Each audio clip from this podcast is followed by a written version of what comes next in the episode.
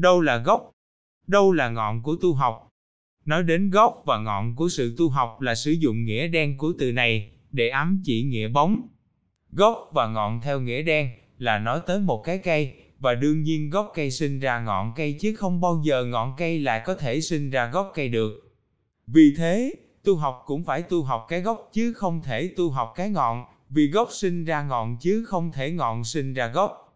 Nhưng trong sự tu học Phật giáo đâu là gốc, đâu là ngọn. Nếu không hiểu đúng, không phân biệt rõ gốc ngọn thì rất dễ rơi vào tu học cành ngọn, mà bỏ qua gốc rễ của giáo pháp và do vậy sẽ không có được kết quả giác ngộ và giải thoát. Trong bản kinh Pháp Cú, được cho là rất cổ xưa, mở đầu phẩm song yếu với hai bài kệ. Bài kệ 1, ý dẫn đầu các pháp, ý làm chủ, ý tạo.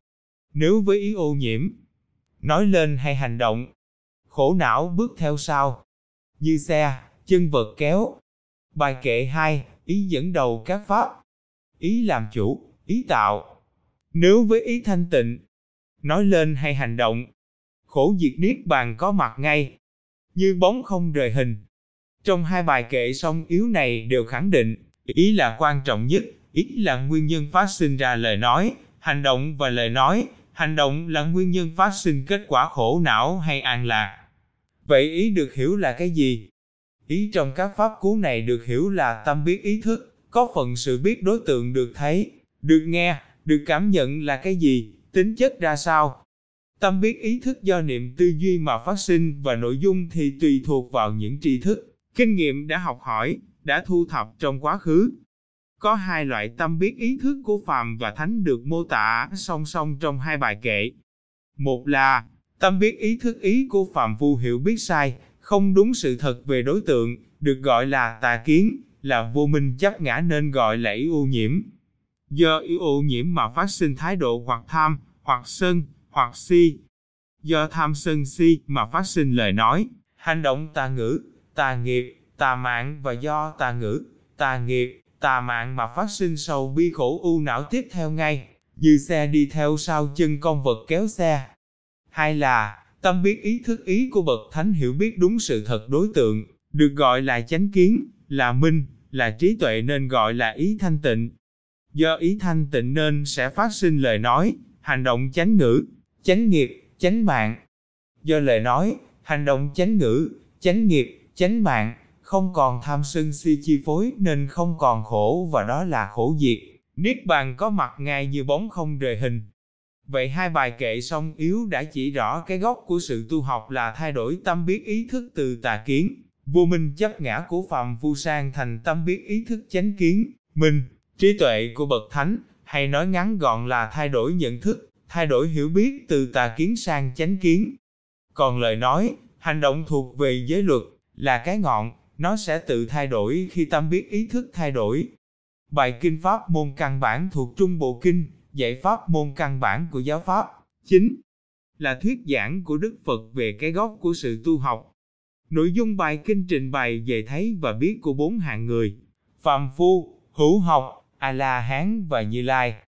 Thấy là nói gợp của thấy, nghe, cảm nhận đối tượng, chỉ cho tâm biết trực tiếp giác quan gồm nhãn thức, nhĩ thức, tỷ thức, thiệt thức, thân thức, tưởng thức chỉ có phần sự ghi nhận đối tượng.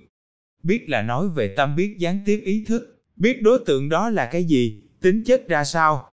Đối với phạm phu thì thấy là tưởng tri đối tượng, biết là tà kiến, là không liễu tri đối tượng.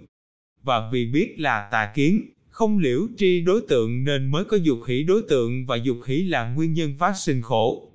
Đối với hữu học, A-la-hán và Như Lai thì thấy là thắng tri đối tượng tỉnh giác, biết là chánh kiến, là liễu tri đối tượng. Và vì vậy, không dục hỷ đối tượng nên không còn khổ. Nội dung bài kinh chỉ rõ cái gốc của tu học là thay đổi thấy và biết từ Tưởng tri và tà kiến không liễu tri các pháp của phàm phu thành thắng tri và chánh kiến liễu tri các pháp của bậc thánh. Bài kinh pháp môn căn bản nói chi tiết hơn bài kệ song yếu của kinh pháp cú về cái gốc của sự tu học là thấy và biết chứ không bàn đến tu lời nói. Hành động thuộc giới luật, vì lời nói. Hành động là sản phẩm của thấy và biết. Vì vậy, nếu tu lời nói hành động trước và trí tuệ sau là tu cái cành ngọn chứ không phải cái gốc rễ. Rất nhiều người không hiểu đúng, không phân biệt rõ gốc và ngọn của sự tu học nên bỏ gốc tu ngọn, không chú trọng tu chánh kiến để đoạn trừ tà kiến mà chú trọng tu lời nói, hành động. Ví như, chủ trương trước khi nói hay làm là phải nghĩ tới hậu quả nên phải uống lưỡi bảy lần trước khi nói. Họ hiểu tu là phải thực hành theo tuần tự, bố thí, trì giới, tham thiền rồi mới trao đổi trí tuệ. Cách tu như vậy là dựa trên tâm biết ý thức tà kiến để bố thí, trì giới và như vậy là dùng nghị lực để ức chế tâm. Kiềm chế tâm nên rất căng thẳng và dễ dàng bùng nổ. Những người đó không có kinh nghiệm, không thực chứng được sự thật, là khi tu tập chánh kiến với ba cấp độ. Một là nghe giảng để có văn tuệ, hai là tư duy về giáo pháp đã nghe giảng để có tư tuệ, ba là thực hành bát chánh đạo siêu thế để có tu tuệ. Thì tùy theo cấp độ tuệ đã đạt được mà lời nói, hành động sẽ thay đổi tương ứng. Lúc đó không còn phải ức chế tâm, không phải kiềm chế tâm mà lời nói, hành động sẽ tự động trở thành chánh ngữ, chánh nghiệp, chánh mạng và giới luật sẽ tự đầy đủ, trong sạch, khổ sẽ giảm thiểu và chấm dứt. Cho nên nói đạo Phật là đạo chuyển mê khai ngộ, đạo của trí tuệ và chánh kiến dẫn đầu là vậy.